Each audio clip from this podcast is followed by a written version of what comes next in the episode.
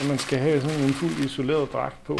Øh, og det er sådan en af hensyn til smitte fra Henrik Hartung er sidst i januar på vej ind for at besøge sin kæreste på covid-afsnittet på ortopædkirurgisk afdeling i Køge.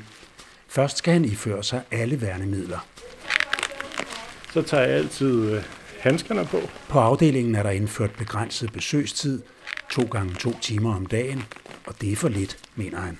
Jeg synes godt, at man kunne give lidt mere spillerum, øh, fordi jeg hjælper jo også til med at gøre ting med hende i det omfang, jeg kan, når jeg er derinde med dragter og det hele på, det man har brug for at holde i hånd og være tæt på, og at, at for eksempel min kæreste, hun føler sig tryg. Det er jo min fornemmeste opgave, det her. Jeg synes, at det er vigtigt, at man kan være der noget mere. Ikke? Henrik Hartungs kæreste, Lisbeth Brus, der fik covid konstateret midt i december, men først er blevet indlagt for nogle dage siden, er enig.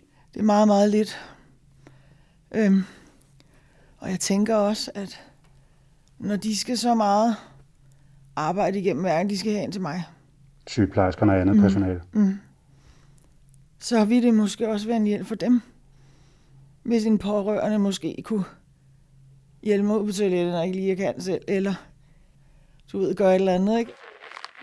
Blandt sygeplejersker er mange omvendt glade for de begrænsede besøgstider, der for eksempel har givet mere ro om patienterne, som bedre kan hvile og deltage aktivt i genoptræning, fortæller sygeplejersker på ortopædkirurgisk afdelings covid-afsnit i Køge, Camilla Fagerskov Sørensen og Julia Andreasen. Vi har lavet besøgstider her, så vi, kan kontrol, så vi har en kontrol med, hvilke pårørende, der kommer ind for at give os selv en chance for det.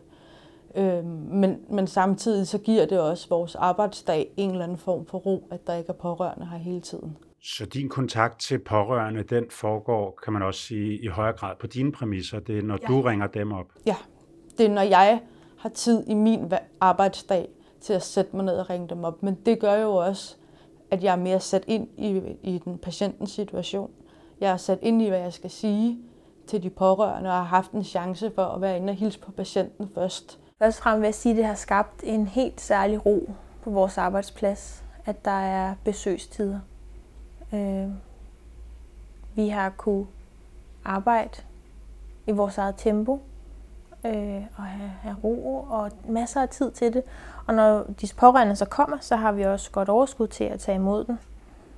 Ligeså vel at de også begyndt at ringe mere ind, end de normalt gør. De normalt vil de møde op nu ringer de mere, for det er ligesom den eneste status, de kan få på deres pårørende, der er indlagt her. Det er ikke altid, deres pårørende kan svare deres egen telefon, de, de simpelthen er så, så dårligt.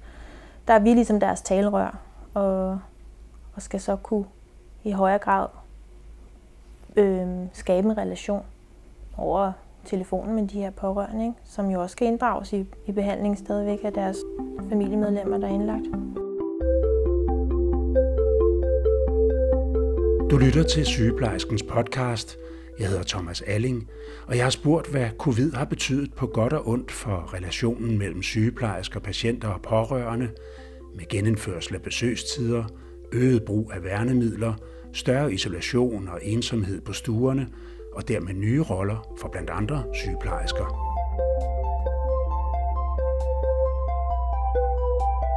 De ser os jo ikke. De ser en maske, øh, og et visir og en dragt. Øh, og det er jo det, de har at forholde sig til. Og det er jo derfor, det er også rigtig vigtigt, især nu, at gå ind og introducere, hvem du er, så de ved det. Som Camilla Fagerskov Sørensen i Køge udtrykker det. Det jeg vil sige i aften, det kommer til at få store konsekvenser for alle danskere. Med nedlukningen 11. marts i fjor blev der for første gang siden 2014 og 15 hvor besøgstider blev afskaffet på alle landets hospitaler, i det store hele adgang forbudt for pårørende i tre måneder. Sygehuse og plejehjem opfordres til at begrænse besøgende med øjeblikkelig virkning. Og det er vigtigt, at alle pårørende respekterer det. Og altså nødvendiggjort på grund af smitterisikoen, men også værnemidlerne har påvirket forholdet mellem patienter, pårørende og sygeplejersker og det er svært at kende forskel på sygeplejerskerne, bekræfter covid-patient Lisbeth Brus. Det kan jeg ikke. Så derfor stiger jeg også nogle gange på dem.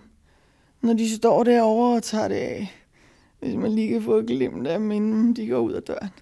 Så, og så husk at sige, ej, hvor var du sød, eller et eller andet. Og sundhedspersonalet selv ved simpelthen knap nok, hvem de omgiver sig med, siger sygeplejerske Sofie Rosenørn Voldsgaard på lungemedicinsk afdeling på Bispebjerg Hospital. Det er jo sjovt, fordi vi bliver både isoleret fra patienterne, men egentlig, ikke, egentlig også lidt øh, os selv, altså vores kollegaer iblandt.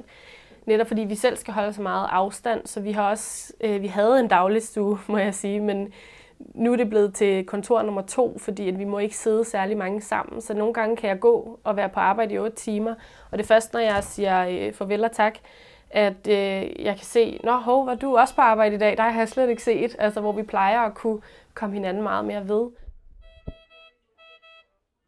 Som nyansat sygeplejefaglig forskningsleder på ortopædkirurgisk afdeling i Køge, undersøgte Karina Hansen sammen med medarbejderne, hvordan patienter og pårørende reagerede på lukningen. Analysen af spørgeskemaer og interviews er endnu ikke færdig, men der tegner sig nogle hovedlinjer.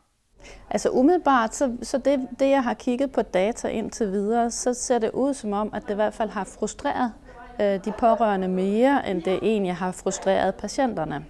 Der er jo en del patienter selvfølgelig, som har savnet at få besøg af deres pårørende, fordi det er jo sådan, den, det er en vigtig del af vores kultur, tænker jeg.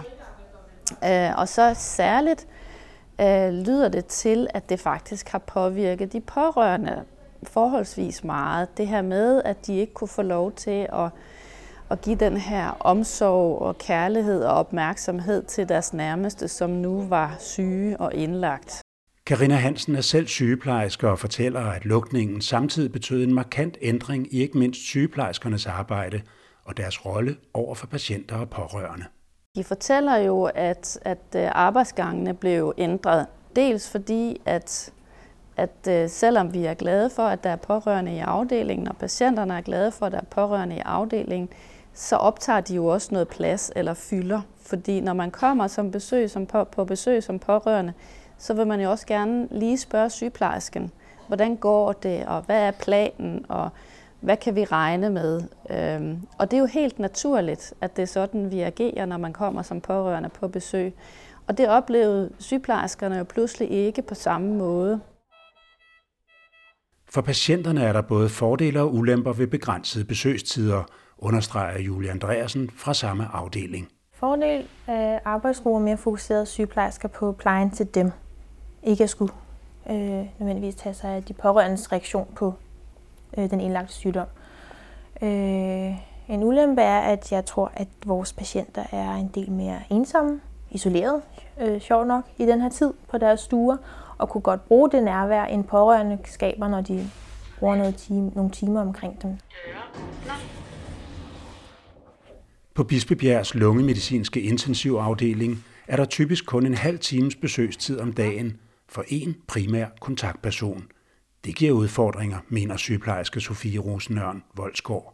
Det kan være rigtig, rigtig svært. Nogle gange er der nogle ting, som pårørende simpelthen bare kan gøre, som jeg ikke har er i stand til. For eksempel det her med at kende patienten på forhånd.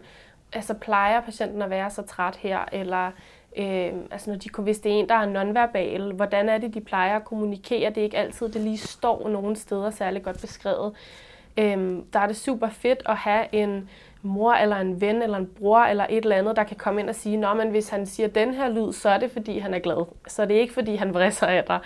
Øhm, og den, den mangler man lidt, så man skal jo man skal finde ud af rigtig mange flere ting. Og man skal ligesom grave rigtig meget i patienternes historie, når du ikke har den der.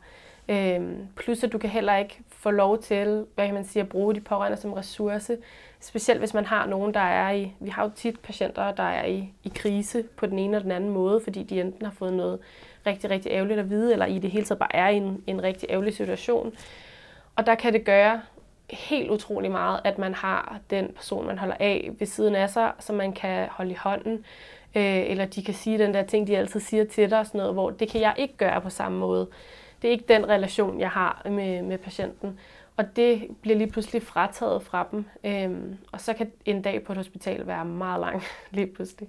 Ledende oversygeplejerske på lungemedicinsk, Trine Jetting, understreger, at hun normalt er tilhænger af, at pårørende kan komme på besøg til enhver tid. Men stærkt begrænset besøgstid er nødvendigt under corona. Vores hensyn er jo, kan man sige, til patienterne, men det er jo også til vores øh, personale. Øh, og hensynet er jo, at vi vil jo helst ikke have smitte ind øh, fra de pårørende på hospitalet. Øh, og det er derfor, vi prøver at lave de restriktioner, vi gør med, at der er så få som muligt, øh, der må komme. Øh, og at det også er den samme. Øh, og det sidste, vi har indført nu, det er jo, at øh, vi beder alle pårørende om faktisk, og det er selvfølgelig frivilligt, fordi det er jo ikke noget krav, men at de skal tage en øh, coronatest, inden de kommer og besøger deres pårørende. Sådan så vi er endnu mere sikre på, at de ikke kommer med noget smitte. Øh, selvom de, når de skal besøge deres pårørende, er iført øh, maske, og skal de besøge covid-patienter, jamen så er det med maske og briller og handsker og overtrækskilde. Kan du sige noget om, om den her begrænsede øh, besøgsadgang, den påvirker patienternes forløb? Altså, det, det ved jeg egentlig ikke, men, men hvis jeg skulle sige for min bedste overbevisning, så, så vil jeg sige, at det gør det. Helt klart. Øh, det er aldrig rart, når man er syg, øh, og ikke at kunne få besøg af hvem som helst. Øh, og de ligger jo også og er usikre, og måske også usikre på, hvad foregår der derhjemme. Øh, og i virkeligheden kede af at være her, det er klart. Øh, det er en uvandt situation at, at være på hospitalet.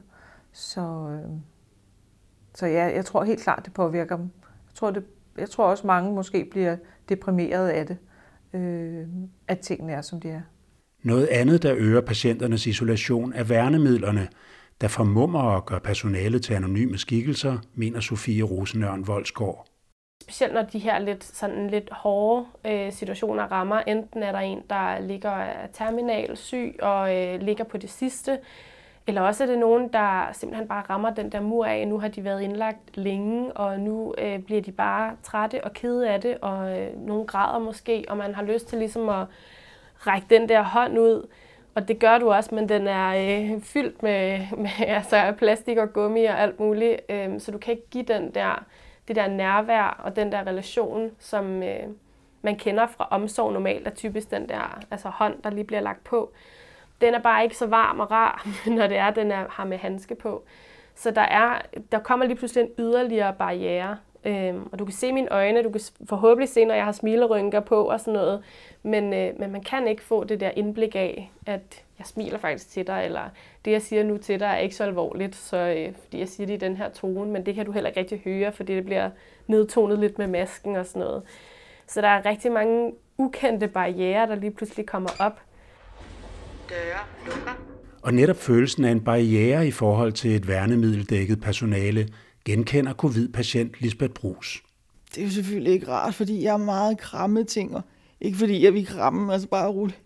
Men det er mere, du ved, jeg er meget sådan med berøring og følsom og alt sådan noget, ikke? Og føle, at man er forpestet. Og man, man får altså bare sådan en stemme lige banden, at man er spedalsk nærmest, ikke? Altså, så det er ikke så rart. Sygeplejerske Julie Andersen forstår sådan en oplevelse hos patienter og erkender, at der er grænser for, hvor meget hun kan kompensere for både værnemidler og pårørendes manglende nærvær. Det, det kan vi jo ikke rigtigt. Det er jo ikke, fordi vi øh, må, må sætte os ved siden af patienten øh, i deres øh, omgivelser inde på stuen. Vi, øh, vi kan hellere gøre det ved at bruge noget mere tid derinde hvis vi kan det. Nærhed kan vi altså ikke give den. Men når I så øh, kommer ind der som sådan nogle aliens med alle jeres øh, værnemidler på, så bliver I vel også øh, mere isoleret øh, fra patienterne? Det ved jeg faktisk ikke, om de oplever. Nej, men hvad oplever du som sygeplejerske? Bliver, føler du dig mere isoleret i forhold til patienten, når du har alle dine værnemidler på? Hmm. Nej, ikke rigtigt. Jeg synes stadigvæk, at jeg har kunne kunne have nogle gode øh, relationer til, til mange af patienterne. Selvom jeg kommer ind og ser skræmmende ud, anderledes ud, det er mere dem, der føler sig helt forkert og, og farlige. Ingen ved her i februar, hvornår vi kommer ud på den anden side af corona. Men mange gør sig tanker om, hvad de kan tage med sig fra den her specielle periode – også Julia Andreasen i Køge. Jeg tror, vi er mange, der har været glade for, at der har været indført besøgstider igen. fordi det har kunne give os ro til arbejde, og det er også en ro, vi også godt kunne bruge som ortopædisk sygeplejersker. Er der også øh, nogle gevinster i forhold til patienterne? Jamen, jeg tror også, de får bedre ro til at restituere, komme sig oven på det her sygdom her. Det tror jeg. På Bispebjerg har Sofie Rosenørn Voldsgaard sit bud på, hvad man kan tage med sig. Ja, det er det her med, at vi har kørt med, at der er en primær kontaktperson. Det vil sige, at der ikke, det er ikke både faster, moster og de tre kusiner fra Norge, der ringer og hører, hvordan det går med patienten, uden at de egentlig også selv lige har husket, at, at patienten har faktisk sin egen telefon, så du må også gerne ringe og høre, hvordan de selv synes, de har det. Men der har du ligesom en nøgleperson, der sådan siger, at vi skal nok fortælle dig det hele, men så er det dig, der, der giver den videre i din egen familie, fordi at ellers tager det alt for lang tid for os. Og det har vi kørt rigtig meget med nu her. Øhm, og det hjælper rigtig meget, for så er der ikke øh, 10 opkald for en patient, så er der et opkald for en patient.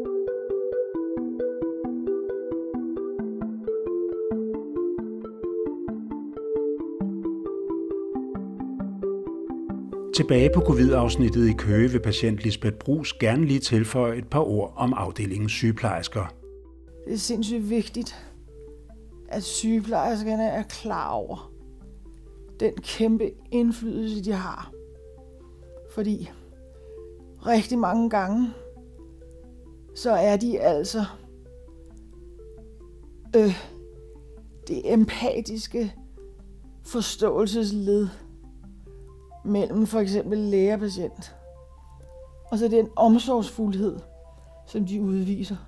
Og forståelsen, når man begynder at tude, og, og man slet ikke kan mere, man magter ikke at stå op, og ej, nu har du lige skiftet sengetøj, nu kommer jeg til at tisse. Altså alt det, alt det der, den kæmpe empati, som de formår at udvise langt de fleste, den er simpelthen, den er den er ikke guld værd. Den er diamanter værd.